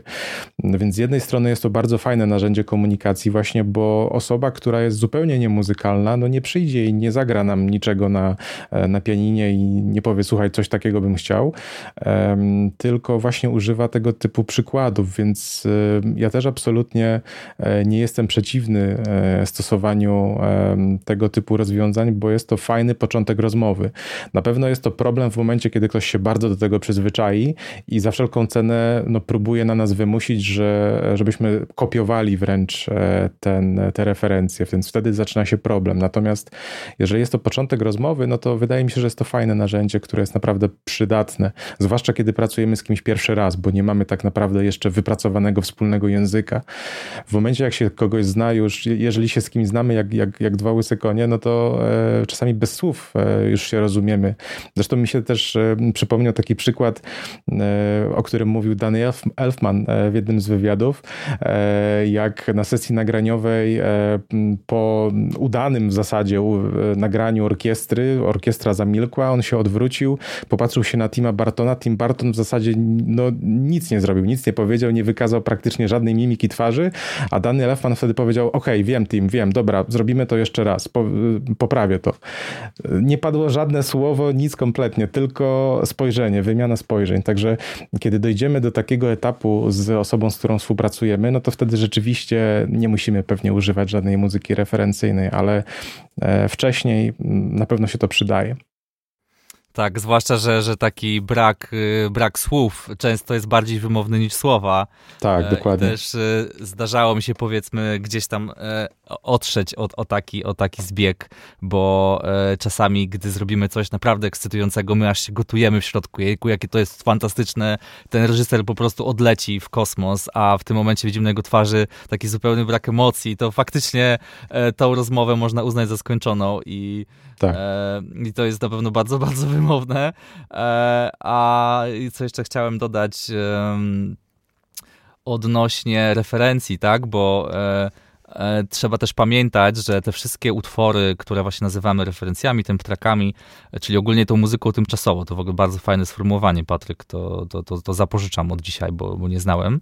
E, także muzyka tymczasowa, e, jeśli istnieje, to trzeba pamiętać, że ona jest wykorzystana z zupełnie, zupełnie innych projektów, często o innej stylistyce tematycznej, innych gatunkach, innych emocjach i po prostu jest wykorzystywane ze względu na jakiś pewien ładunek, może emocjonalny, emocjonalny, trochę instrumentarium, ale to jest y, w 99% muzyka do kompletnie innej historii, więc e, trzeba pamiętać, że my z wiedzą o projekcie, z, z możliwością porozmawiania z reżyserem, z możliwością wypróbowania wiele rzeczy, jesteśmy w stanie e, po prostu dopasować coś dużo bardziej niż, niż taki utwór zapożyczony po prostu z innego projektu. I często e, gdzieś tam w moim przypadku kończyło się to właśnie też w taki sposób, że reżyser bardzo przywiązany do jakiegoś utworu referencyjnego po piątej, szóstej iteracji e, zaczynał mówić, że e, ta muzyka jest dużo lepsza niż utwór kompozytora XY, e, Oscarowego i tak dalej, e, bo po prostu bardziej pasuje do, do, do, tej sceny, czy, czy do, po prostu do tej historii, więc na pewno, na pewno trzeba o tym pamiętać, że to my tworzymy tą historię na nowo, a, a, a muzyka tymczasowo, tymczasowa nie, nie będzie w stanie tego po prostu tak zrobić. Okej, okay. Okej, okay, brzmi to sensownie, dzięki wielkie. Dobrze, panowie, e, dlaczego muzyka do gier coraz częściej przypomina muzykę filmową? Ja tu pozwolę sobie zacytować e, Nobuo Matsu, czyli oj, kompozytora, który miał ogromny wpływ na pokolenie młodych, e, młodych artystów, jeżeli chodzi o pisanie muzyki. I którego wielokrotnie cytujemy gdziekolwiek. Tak, gdziekolwiek, tak. Ojcie, ojciec autor większości e, utworów do serii Final Fantasy. On jeden z, jednym z wywiadów, i to też jest dosyć stary wywiad, bo to jest przed 6, 6 lat, ale sądzę, że on dalej, siła tego cytatu gdzieś tam wybrzmiewa w, w, w internecie.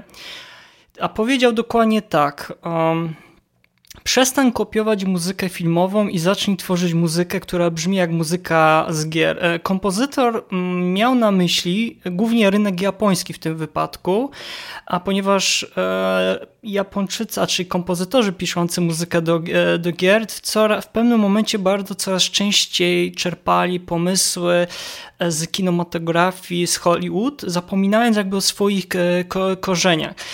Bo jak na pewno pamiętacie, bądź też nie, kiedy były pierwsze konsole w latach 80., między innymi tutaj NES, tam były, czyli 8-bitowe te konsole były, to były tylko tak naprawdę trzy sample, które pozwalały stworzyć jakikolwiek utwór, tak? Czyli e, jeden sample, który był odpowiedzialny załóżmy za, za melodię, drugi sample, albo dwa sample tak naprawdę odpowiedzialne za melodię, a, jeden, a trzeci to był e, jakieś ewentualnie jakieś inne, inne brzmienia.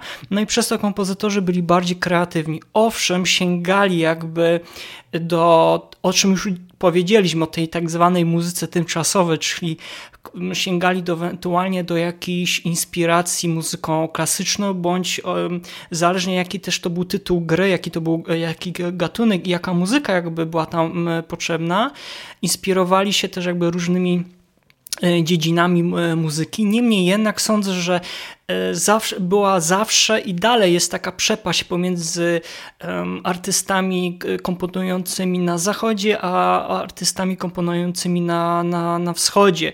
I też y, z dobrym przykładem jest to, że jak ja tak, tak z Pawłem tutaj od wielu, wielu, wielu lat śledzimy ten rynek japoński, bo on jest najbardziej nam bliższy sercu, co nie znaczy, że nie zapominamy o wielkich tuzach też e, rynku zachodniego, między innymi wcześniej wspomniany tutaj Austin Wintory, czy nawet jeżeli chodzi wśród kobiet, kobiet, czyli Jessica Carey i muzyka do Everybody Go to Rapture i mógłbym tutaj jeszcze kilku innych artystów przy, przytoczyć, między innymi też znany nam bardzo dobrze Jesper Kid i muzyka do serii Hitman, czy bodajże e, Assassin's Creed. Um, ale jeżeli patrzymy na wschód, to zawsze tam stawiano i przez to, że były te ograniczenia, to zawsze stawiano na bardziej tą taką muzyką melodyczną, że ona po prostu pierwsze co się słyszało to melodia, że ona była najważniejsza, ona wiercała nam się w głowie, w, pa w pamięci i tak jakby się to, nie wiem, tak przyjęło, że ta muzyka zawsze była bardzo taka, nazwijmy to, kolorowa. I taki krótki wstęp do Was pytanie. Yy, będzie takie pytanie do Was, Pawle i Patryku jak myślicie, co przez to miał na myśli kompozytor, że przestań kopować muzykę e, filmową, zacznij tworzyć muzykę, która powinna brzmieć jak muzyka z gier? No i dlaczego ta muzyka, i czy faktycznie tak jest, że e, muzyka do gier coraz częściej przypomina e, muzykę filmową? I tutaj pozwolę zacząć od Patryka. Patryk? Och, tego się obawiałem, że zaczniesz ode mnie. Wiesz, właśnie Problem polega na tym, że ja się nie do końca z tym zgadzam, e, że, że muzyka... Ale masz prawo, i nie, no jest fantastycznie, że się nie zgadzasz. E, że, że, że, będzie ciekawiej. Okej, okay, że, że muzyka w grach kat czeka, brzmi, czeka e, brzmi jak w filmach. Z dwóch powodów. Po pierwsze, to o czym już powiedziałem wcześniej, czyli jakby fakt, że, że muzyka filmowa w tym momencie już jest w, tym moment, w, w tej chwili już jest tak bardzo zróżnicowana stylistycznie, że ciężko ją zaszufladkować. I podobnie Podobnie zresztą jest e, z muzyką w grach. Ale jeżeli już miałbym faktycznie szukać podobieństw, no to myślę, że te takie najbardziej oczywiste podobieństwa to są inspiracje na przykład w grach akcji z filmów akcji, czyli powiedzmy w grach e, pokroju Call of Duty, Assassin's Creed i tak dalej. E, inspiracje z filmów akcji, czyli filmów takich właśnie jak Marvelowskich e, produkcji, czy z DC Comics, czy, czy innych dużych blockbusterów. Mm, więc wydaje mi się, że te, te inspiracje możliwe, że faktycznie się przenikają. Natomiast może to w pewnym sensie wynikać wynikać też, e, tak mi się przynajmniej wydaje, do, pewne, do pewnego stopnia ze względów technicznych stricte, bo e, utarło się i to jest też, to jest też jeden z czynników, który powoduje, że ta muzyka jest bardzo powtarzalna, to o czym mówiłeś Mariusz wcześniej w grach, że ona w wielu tytułach, nawet AAA jest po prostu bardzo do siebie podobna, trudno ją odróżnić, wynika moim zdaniem bardzo często z, z faktu, że produkuje się ją w pewnym sensie jakby w oparciu o te same same prawa, czyli e, są pewne zasady implementacji muzyki w grach, e, które w pewnym sensie wymuszają sposób e, tego, w, jak, w jaki ona jest komponowana i aranżowana. Jeżeli mamy kombat, no to oczekujemy, że będziemy mieli po prostu jakiś groove na bębnach, ale żeby z niego szybko uciec do eksploracji, no to najprościej będzie po prostu użyć jakiegoś ambientu, gdzie powiedzmy będzie grał jakiś jeden instrument solowy, na przykład, nie wiem, flet czy cokolwiek innego i znowu ta ścieżka nie będzie miała w ogóle żadnych elementów perkusyjnych, bo w ten sposób najłatwiej od tego e, no, rytmicznego utworu uciec, e, bo wtedy zatraca się to tempo. E, więc wydaje mi się, że te zasady produkcyjne i implementacyjne bardzo mocno wpływają właśnie na to, jak też ta muzyka brzmi. Zresztą tutaj taki ciekawy przykład mi się też nasunął do głowy, to jak mówiłeś o tych pierwszych produkcjach growych, z czasów jeszcze gier 8-bitowych. E, tam na przykład e, no, ograniczeniem była właśnie ilość głosów i przecież kompozytorzy na początku nie mogli w ogóle używać akordów, więc wpadli na pomysł, że będą używali bardzo szybkiego arpeggio po to, żeby wykonać takie złudzenie słyszenia akordu. Trochę tak jak mamy w przypadku filmu, prawda, gdzie widzimy 24 obrazki w ciągu sekundy i nasze oczy po prostu nie widzą tego przejścia pomiędzy obrazkami. Tak samo oni wykorzystali to złudzenie E, w muzyce, po prostu grając bardzo szybko trzy dźwięki e, i powtarza, powtarzając je e, po prostu no, raz za razem. To spowodowało, że nasze uszy po prostu postrzegają to jako akord, ale z takim pulsowaniem. Więc wydaje mi się, że ta technologia też bardzo mocno po prostu wpływa na, na to, jak muzyka brzmi. Ale wiesz co, ja bym na przykład chciał taką jedną rzecz, bo, ja na przykład ja tak sięgam pamięcią, kiedy takie pierwsze przejawy były w grach wideo, kiedy byśmy sobie wyobrażali, ok, to brzmi jak John Williams. I pamiętam, że pierwsza rzecz, jaka mi przyszła do głowy, to był początek, to jest chyba 90, 1998 rok, Make Gacino, który skomponował muzykę do Medal of Honor. Wiesz, a... Kompozytor Kompozy tylko szybko, mhm. kompozytor kompletnie jeszcze nikomu nie był znany, bo on, on tak naprawdę wypłynął na grach wideo. On dopiero, e, dopiero wypłynął na grach wideo i później stał się no, teraz jednym z najbardziej chyba e, rozchwytywanych nazwisk w, w, w Hollywood. Później takim kolejnym chyba... Mm, najważniejszym momentem, kiedy szturmem nagle zaczęli kompozytorzy e, pukać, albo menadżerowie pukać do deweloperów od gier, to było po sukcesie muzyki do Metal Gear Solid 2 Sons of Liberty, gdzie Hideo Kojima zaprosił e, Harry'ego Gregsona Williamsa, który świetną muzykę do twierdzy napisał, a, którą tutaj e, odsyłam do przesłuchania tej ścieżki dźwiękowej. I to był taki drugi moment, kiedy kulminacyjny, znaczy z mojego punktu widzenia oczywiście, bo kompletnie się z tym nie musicie zgadzać. I sądzę, że potem zaczęły się właśnie takie mm, Brian Tyler, czy, czy chociażby Hans Zimmer, chociaż wiemy, że on bardzo mało tam, on nigdy nie napisał całej ścieżki dźwiękowej, tylko były takie krótkie tematy główne, chociażby do wspomniany wcześniej do ciebie Call of Duty. I nie wiem, no ja tak to sobie tak, ale właśnie, to, to właśnie, właśnie mhm.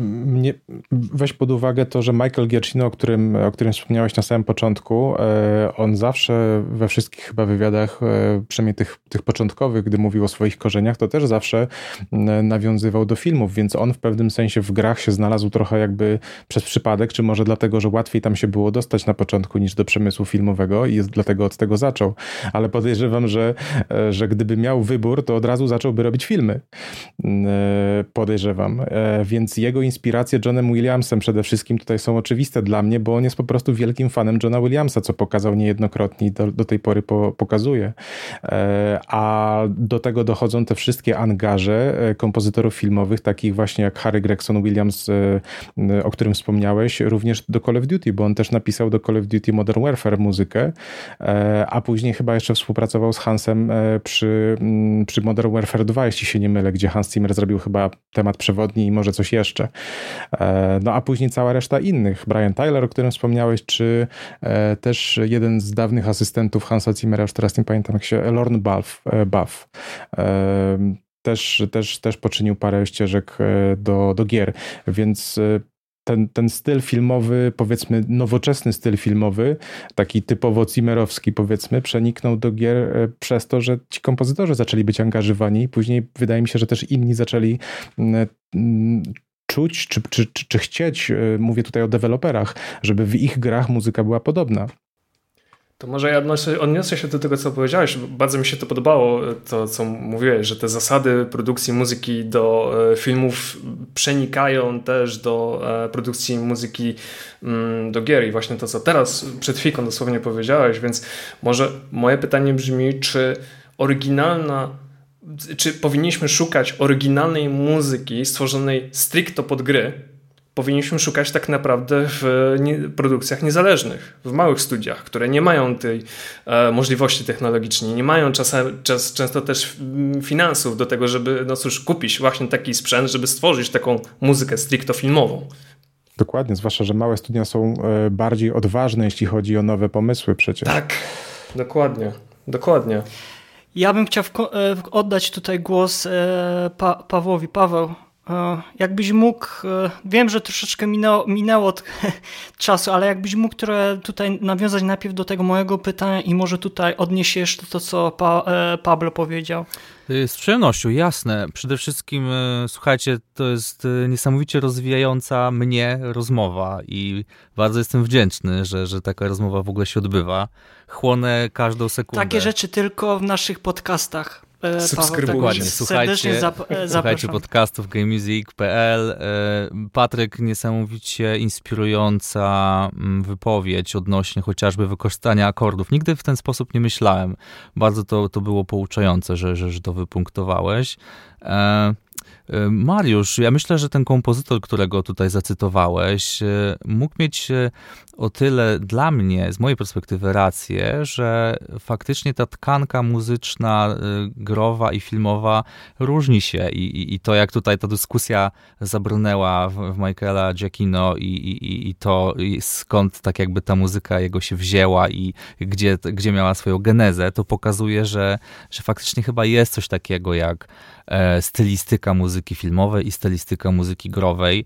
I to wynika i z technologii, tak jak mówiliśmy sobie, ale też z pewnego no, nieodłączonego, nieodłącznej pewnej rzeczy, którą jest po prostu linia czasu, która jest w filmie po prostu obecna i, i to, że muzyka filmowa musi mieć e, skonkretyzowaną linię czasu, czyli następstwo jakichś zdarzeń muzycznych po sobie, a w grach na ogół e, bardziej, znaczy poza cutscenkami, bazujemy na jakiejś takiej emocji e, tu i teraz, tak? Co, co się dzieje, więc e, chociażby sam cel wykorzystania tej muzyki już wpływa na to, jak, jaki ma aranż, jaki ma charakter, więc e, chyba jest coś takiego i myślę, że e, tutaj mogło po prostu chodzić o to, że, że ta muzyka nie pasowała może do świata gier tak po prostu. I, i tak jak Michael Giacchino miał, miał fascynację światem filmowym, może w tamtym przypadku też było, chociaż nie znam sprawy, ale może też była to jakaś fascynacja, bo, bo, bo nie wiem też, jak tutaj koledzy skomentują, ale wydaje mi się, że e, praca kompozytora to też jest taka walka e, z, z własnym artystycznym ego na co dzień i, i to też jest coś takiego, że, że my jesteśmy kompozytorami, pracujemy na, na projektach, E, na ogół pod producentem, pod reżyserem, ale też chcemy być artystami czasami i, i, i chcemy przemycić jakieś, jakieś swoje emocje do tego, do, do, tej całej historii, więc e, no, to jest też e, pewne przyciąganie liny często, to takie wewnętrzne i może, może kurczę o to chodziło, nie?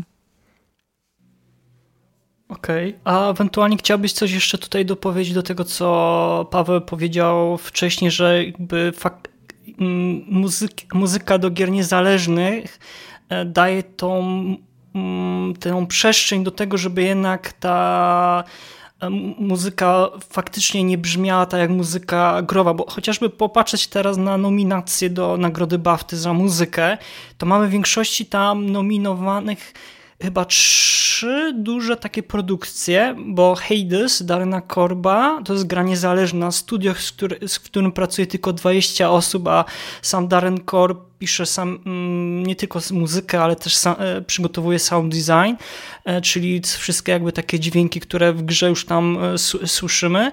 Oprócz tego jeszcze jest o, o, o Ori and the Wisp chyba bodajże i Gareta Cockera, czyli też taka, chociaż ta muzyka y, była już nagrywana przez, przez, or, przez orkiestrę tam. Z kolei kolejne, kolejne produkcje takie duże, no to jest Gozu Tushima, czyli z ogromnym budżetem od Sony i też e, muzyka do The Last of Us, e, drugiej części z muzyką właśnie Gustavo, Gustavo Santolai. I to też jakby jest chyba nawet przykład tego, że jest ta lekka przewaga na tym, że jak są zazwyczaj te duże, duże produkcje, czyli duże studia, które, które, które no, coraz częściej udaje się, mówię tutaj głównie o Zachodzie, bo ja nie mówię o Polsce, bo sądzę, że to kiedyś jest osobny temat, na żebyśmy porozmawiali właśnie o tych budżetach, jak to u nas wygląda, ale sądzę, że na Zachodzie no, coraz częściej w przypadku tych dużych studiów jest większa taka otwartość na portfel, żeby jednak sypnąć tą kasą, bo oni wiedzą o tym, że muzyka jest jest tym takim elementem, który też e, elementem promocyjnym, który też jakby promuje samą grę i też e, jakby popycha do przodu sprzedaż e, samego tytułu. Ja też miałem takie, miałem kilka lat temu też takie wrażenie, że jak coraz częściej słyszałem jakieś takie nazwiska hollywoodzkie, które piszą muzykę, między innymi Trevor Morris, który napisał muzykę do Dragon Age i Inkwizycja, to oni się za bardzo nie umieli odnaleźć w tym świecie, oni nawet o tym wielokrotnie wspominali, a przy, yy, i było mało kompozytorów którzy, filmowych, którzy naprawdę napisali taką nie wiem, nie wiem czy warta uwagi, wartej uwagi muzyka to była, tylko ona była taka strasznie monotematyczna, czyli taka za, aż za bardzo filmowa, że jakby nie pasowała do, do gry. Natomiast w przypadku Gustavo Santaolai to jest ciekawostka, bo ona jest filmowa, ale zarazem jakby ta gra potrzebu, potrzebowała takiej muzyki. Może to też zależy od tego, o czym tutaj cały czas nawiązujemy, że wszystko zależy na domu sprawy od projektu. Jak, jak reżyser, jak kompozytor to, to, to widzi i sądzę, że ten Gustavo Santolaya jest tutaj bardzo dobrym chyba takim przy, e, przykładem. Osoba kompletnie wyciągnięta jakby z życiorysu, jeżeli chodzi o, czy nawet z tej... Mm, listy kompozy kompozytorów, bo to jest artysta, który zaczynał grać na, w kapelach roko, rockowych w, w Kolumbii chyba, coś takiego, Kolumbii, chyba jakichś kolumbijskich kapelach. I, i on nagle dostał dwa Oscary, e, dostał mnóstwo złotych globów, bardzo skromny też e, człowiek i, i chyba Neil Druckmann, który go zatrudnił do napisania muzy muzyki dla Las Vegas kompletnie dał mu wolną rękę, no i efektem okazała się świetna, e, świetna, przegenialna muzyka do The Last of Us e, pierwszej, pierwszej odsłony. Może to też jest wszystko zależne od, e, jednak od pro, projektu i faktycznie może na, nie, nie należy tego jakby roz, roz, rozróżniać muzyka growa, muzyka filmowa, tylko ogólnie jako w, w, jako sama, sama muzyka. Nie wiem, Patryk? Czy jest to jakby dobra ścieżka taka, jeżeli chodzi o, o, myśl, o myślenie? Wiesz, ja nie wiem, czy to do końca będzie mm, odpowiedź na, na, na, na twoje pytanie, natomiast e, cały czas myślę o tym właśnie, gdzie leży ta... Mm, powiedzmy, po, nie, pomysłowość, wiesz, jakby Aha. ta oryginalność muzyki w grach, e, w jaki sposób ją uzyskać. I mm, też e, przypomina mi się cały czas to, o czym mówiłeś wcześniej, że mm, wśród nominowanych do BAFTY i też innych nagród e, tytułów głównie są takie duże produkcje, które mają powiedzmy muzykę taką no, jednak mocno inspirowaną muzyką filmową tradycyjną. Ja myślę sobie, że jest w ogóle jeszcze jeden problem dodatkowy z nagrodami. Ja nie wiem do końca w jaki sposób są wyłaniane te w ogóle te, no, te albumy, znaczy nie albumy, tylko te, te ścieżki dźwiękowe do gier, w jaki sposób one są sprawdzane, bo wydaje mi się, że dobra muzyka e, w grze jest bardzo trudna w odbiorze, dlatego że ona bardzo często spłycona do formy soundtracku, który już jest zarejestrowany w formie linearnej, nie oddaje w pełni tego doświadczenia.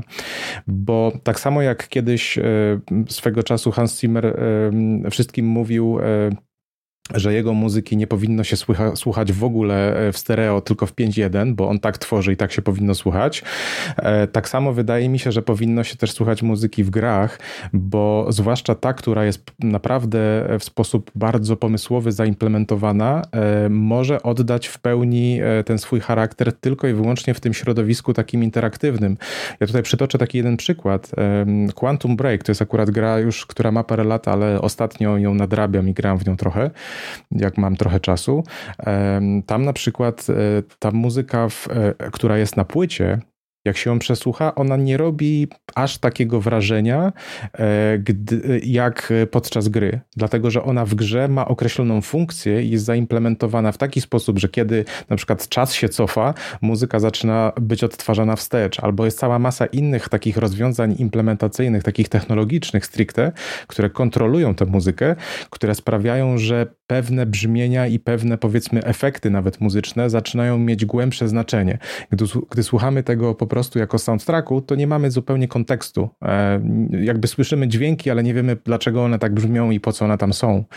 E, natomiast w samej grze e, po prostu jest to może nawet nie tyle oczywiste, ale odbieramy to w sposób taki podświadomy, czyli tak jak powinniśmy po prostu odbierać tę muzykę. I ona moim zdaniem jest bardzo oryginalna i jak na przykład usłyszałem i zobaczyłem, co zrobili mm, ludzie z Remedy i też Petri Alanko w kolejnej ich grze, czyli w Control, e, tam pojechali jeszcze dalej. E, tam rozgrywka kontroluje tempo muzyki, tam rozgrywka kontroluje rytm, który jest wybijany przez perkusjonalia. E, więc jeżeli to, jak to się mówi po naszemu, zbounsujemy do audio i wrzucimy na płytę, to tak naprawdę nie mamy pełnego obrazu, chociaż tak naprawdę chodzi o dźwięk, tego, jaka była intencja twórców. Ja może odniosę się na chwilkę do tego, co y, powiedział Paweł y, czas jakiś temu. Ja wyłapałem to, co powiedziałeś i trochę mnie to zasmuciło, że kompozytorzy powinni w pewien sposób walczyć ze swoim ego.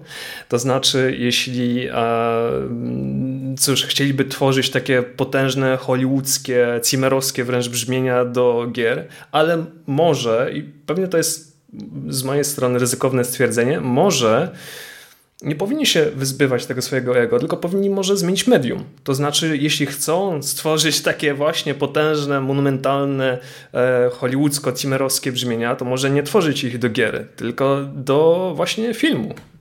Ale wiesz co, ja, ja chyba nie miałam na myśli hollywoodzko, hollywoodzkiego brzmienia. Aczkolwiek... Znaczy to tylko ja tak, ja tak bardzo, ja tak bardzo e, Aczkolwiek, co? skracam. E, zmiana projektu do, do tego nastawienia też mi się bardzo podoba. to, jest, to, jest, to jest ciekawe, tak, tak. Bardzo, bardzo fajny pomysł. Paweł, aby, Paweł, a ty byś chciał coś jeszcze dopowiedzieć do tego, co tutaj Patryk powiedział, bądź ja wcześniej jeszcze dodałem? A, mm, hmm, wiesz co, pytałeś mnie wcześniej o, o, o wypowiedź Pawła, Pablo e, odnośnie technologii, to, to, to jedynie mógłbym dopowiedzieć, że, e, że ta technologia się rozwija i E, tak jak na początku sobie rozmowy powiedzieliśmy, ta, ta muzyka growa na, na 100% będzie się też zmieniała przez to, chociażby możliwości jakiegoś Wise'a czy, czy Fmoda, e, które, które się rozwijają i też sam, same tak jakby techniki implementacji, które rosną ciągle, tak jak tutaj sobie rozmawiamy o cofaniu się w czasie muzyki i, i, i zmianie tempa, więc e, to, to wpływa na, na, na to, jak tą muzykę się pisze i, i tak jak tutaj Patryk powiedział, zbalansowanie tego go do, do, do jakiejś tam linearnej formy wave'a, to jest po prostu obcięcie kończyn, tak? tak takiej, takiej twórczości, e, więc oczywiście trzeba, trzeba tą muzykę konsumować tak, jak została do tego stworzona. I tu Mariusz też kiedyś, pamiętam, rozmawialiśmy odnośnie wasz, wasze, waszej działalności na GameMusic.pl i zapamiętałem to, zapadło mi to w pamięć, że starasz się wszystkie te tytuły, które pojawiają się właśnie na jakichś łamach waszych e, do nagród, które stają, to starasz się też sprawdzić po prostu, jak one działają w grze. No i to jest, kurczę, dozgodny szacunek, tak, za, za, za takie podejście.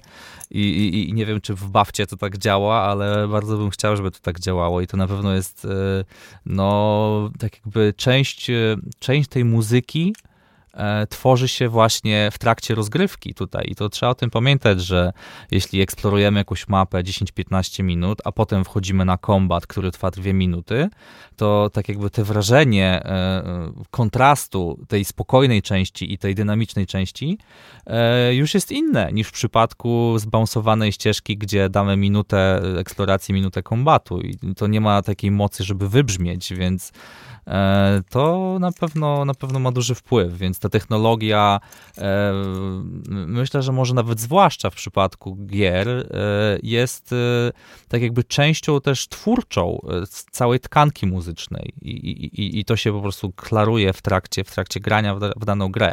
Więc to jest, to jest dość ciekawy wniosek chyba na dzisiaj, że, że ta muzyka no, ma jakiś nowy wymiar tutaj w tym momencie, który trzeba po prostu brać pod uwagę, nie?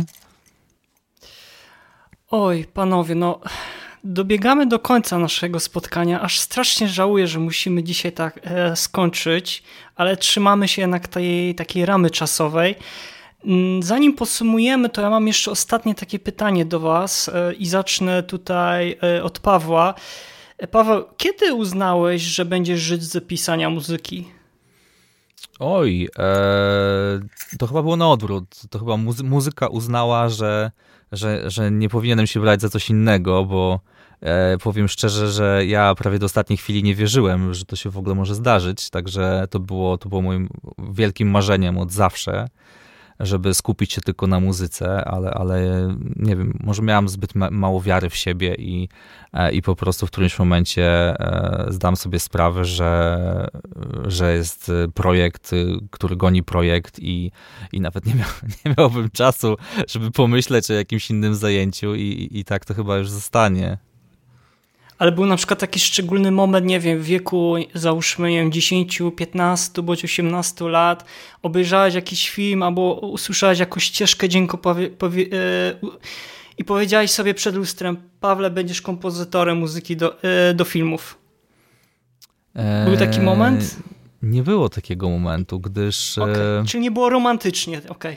Okay. Nie było takiego momentu, gdyż e, ten świat E, mnie znalazł raczej w tą stronę. E, ja tworzę muzykę, kurczę, odkąd naprawdę pamiętam, odkąd potrafiłem e, zagrać jakąś prostą melodię zaraz za moim tatą na, na klawiszach, tak? I, I, miałem wtedy kilka lat prawdopodobnie i no wiedziałem, że to jest, to jest mój świat. A, a, a, a tak jak tutaj wspomniałem, to, jak to się potoczyło w moim przypadku akurat, to jest jakiś zwariowany zbieg okoliczności e, i jestem oczywiście ogromnie wdzięczny za to, że, że, że tak się to faktycznie skończyło i, e, i nie, nie muszę już w tym momencie e, tak jakby martwić się o, o jakąś swoją ścieżkę zawodową, o, o to, czy, czy, czy będę pracował w tym zawodzie, czy nie, bo no, na dany moment kalendarz jest pełny. To puszczamy światełko do góry. Patryku, a jak to u ciebie było w takim razie? Jeżeli, jeżeli chodzi o to, że w jakim momencie uznałeś, że będziesz żył z pisania mu e, muzyki? Pamiętasz? Może, może ty masz taką romantyczną historię tutaj? Hmm. Patryk, nie, nie mam, nie mam, nie mam absolutnie, wiesz. Ja może nie do końca tak jak Paweł, e, bo nie zawsze, nie zawsze powiedzmy wiedziałem, czy czułem, że, e, że muzyka to jest to. Natomiast zawsze mnie ona fascynowała i zawsze no, była takim tak, taką pokusą, e, która, e, która, która ciągle jakby mi towarzyszyła. Natomiast ja też praktycznie do, do ostatniego momentu nie, nie wierzyłem, że jest to możliwe, żebym mógł po prostu zawodowo zajmować się muzyką. I, I też trochę przez przypadek to się stało. To znaczy, ja, ja temu przypadkowi oczywiście starałem się jak, jak najmocniej pomagać, e, ale, ale, ale jednak mimo wszystko był to przypadek. Także i to przejście takie było dosyć, e, dosyć powiedziałbym, spokojne. Ja przez, przez, przez parę ładnych lat zajmowałem się czymś zupełnie innym. Zresztą zawsze miałem ten problem, że interesowało mnie różne rzeczy.